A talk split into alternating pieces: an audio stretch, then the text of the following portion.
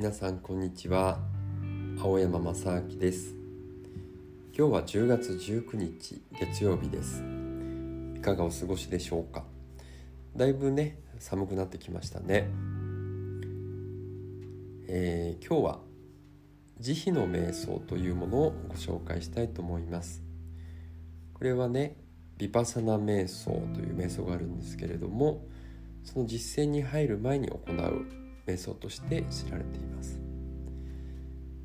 ただいろんなところでねあの役に立つ瞑想だと思うので、えー、ご紹介したいと思います。これはいつどこで行ってもいいので電車の中で行ったりね。あとはまあえー、うちで静かにいる時お風呂に入っている時など、えー、いつでも行うことができます。この瞑想はこう私というものをね、えー、なくす瞑想です。そして私というものを広げていく瞑想です。で私以外のものに助けられてこうつながっている。でそういったものを感じることができます。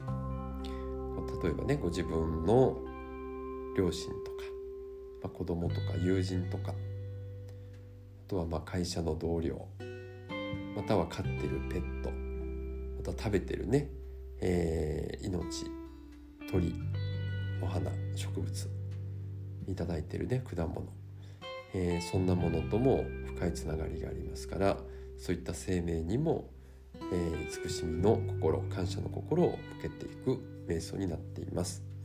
これはあの非常にシンプルなんですね。で心で唱えてもいいし、えー、言葉に出していただいても良いです。はい。それでは、えー、唱えていきますね。あの楽にしてね聞いていただいてもいいし一緒に声に出して、えー、唱えていただいてもどちらでも大丈夫です。私は幸せでありますように私の悩み苦しみがなくなりますように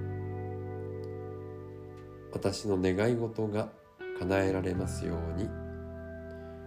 私に悟りの光が現れますように。私は幸せでありますように。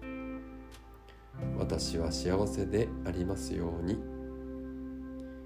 私は幸せでありますように。私の親しい生命が幸せでありますように。私の親しい生命の悩み苦しみがなくなりますように。私の親しい生命の願い事が叶えられますように。私の親しい生命に悟りの光が現れますように。私の親しい生命が幸せでありますように。私の親しい生命が幸せでありますように。私の親しい生命が幸せでありますように。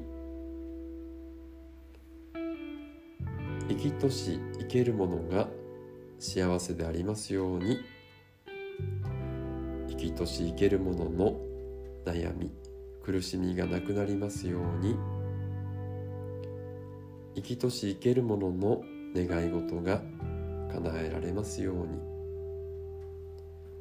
生きとし生けるものに悟りの光が現れますように。生きとし生けるものが幸せでありますように。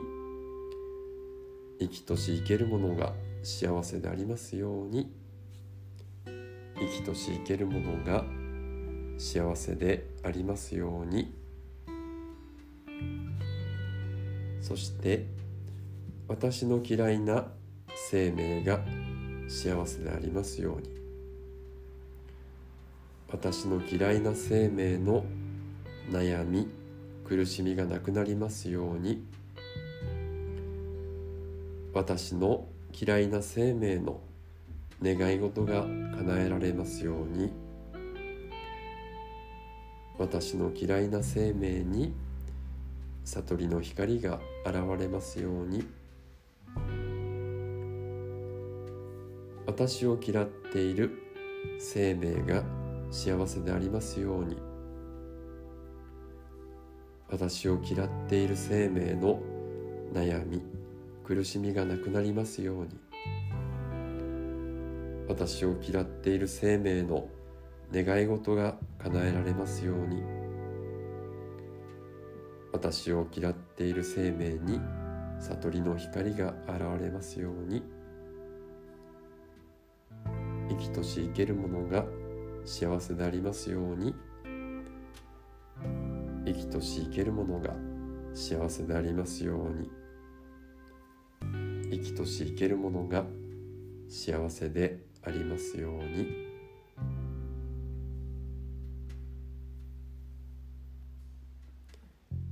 最後まで聞いていただいてありがとうございました。